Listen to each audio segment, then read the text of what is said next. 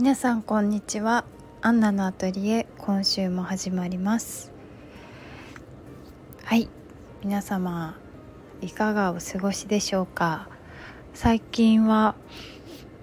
えっ、ー、と関東とかでも雪が降ったくらい寒い日々が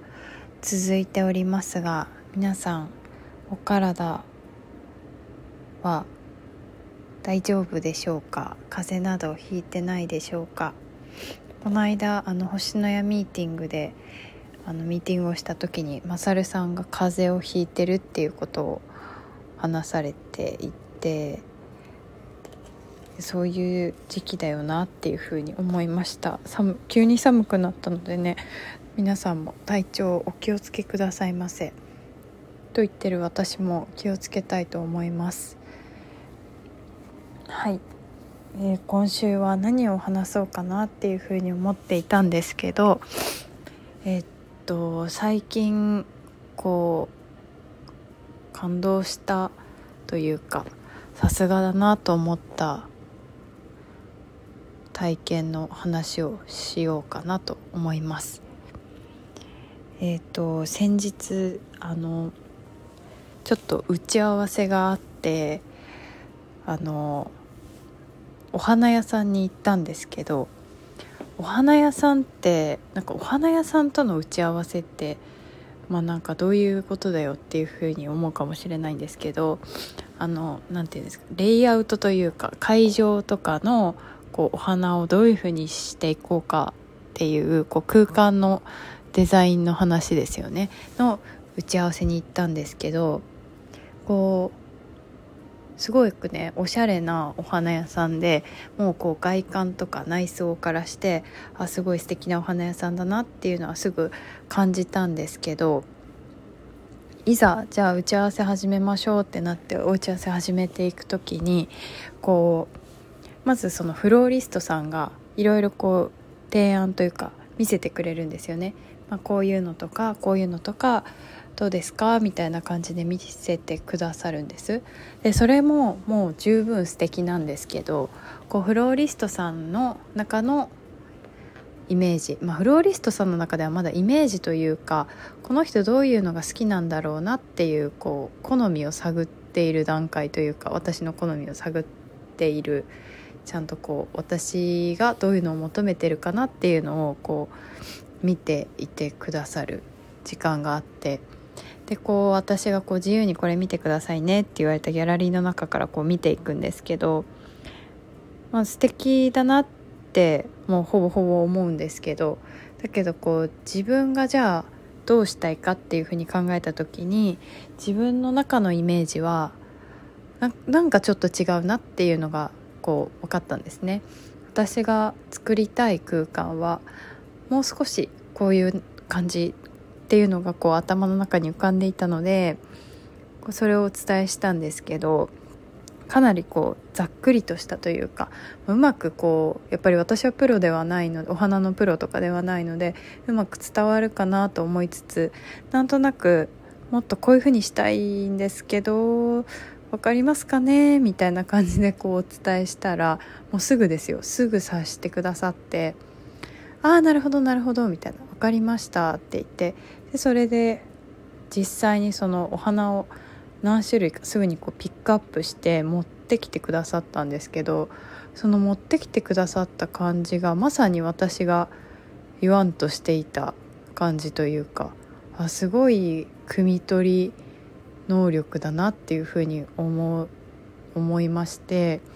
でその後にじゃあこう全体のお花はこうしていきましょうか。お花の色合いはこうしていきましょうか。じゃあここのレイアウトどうしますかっていうこう細かいレイアウトの話に移っていったんですけどそこのこう細かいレイアウトもこう見せてくださってたいくつかのギャラリーの中にこう私がイメージするものがなくてで私がイメージしてるのはなんとなくこういう感じなんですけどっていうのをこう言葉で説明したらすぐにそれもまた「ああなるほどなるほど」ってこうもうすごいスピードで汲み取ってくださってでまたこう実物を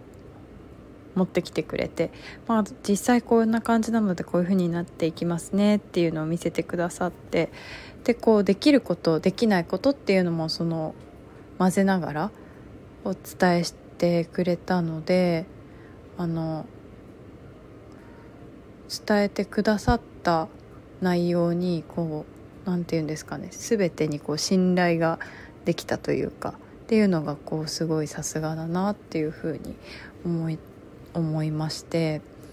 まあ、何が言いたいのかというとその察するというか相手のニーズをこう的確に汲み取る力っていうのがすごいなっていうふうに思ったんですね。でこう私も実際自分でこうイラストを描いたりこう作品を作っている中でこう相手の方が求めているものって何なのかなっていうふうにやっぱりこう考えるわけなんですけどこうお客様によってはこう細かくこうしてくださいっていう指示をくださる方もいればあとはこうなんとなくこう全体的にこういうイメージであとはお任せしますっていう方ももちろんいらっしゃるんですけどこう実際にお書きした後にここはいいんですけどここはこうなってくるとは思わなかったたので書き直してほしいですっていうことを言われたことって何回かあるんですね。でそういう時にこう自分の何て言うんですかね未熟さを感じるというかあもうもう少しこう最初のヒアリングの段階で具体的に自分が引き出せていたらこう1回でなご納得いただける作品が書けたんじゃないかなっていうふうに思ったりそれってこう結果的に自分ももう一回書ききますしお客様も待たせてしまうことになるのでできればこう大きな修正はなくあの仕上げていきたいんですけどそういうこと起きてしまうことがあるんですね。でこうなんで私のこうイメージするものがいや汲み取る力汲み取る汲み取ってくださるスピードがすごく速くてなんかどうどうしてこんなもうドンピシャな感じで汲み取っていただけたんですかっていうのを伺ったらこうやっぱり私が映像で何何件かこう見せていたっていうのとあとはこうやっぱり経験の中でなんとなくこう言わんとしてることが分かりますっていうことだったのでやっぱりこう経験ってすごく大事なんだなというかこう同じことを経験する中でもこの方はきっとこう相手の方が何を望んでるのかなっていうのをこうちゃんとアンテナを張りながらこう過ごしてきた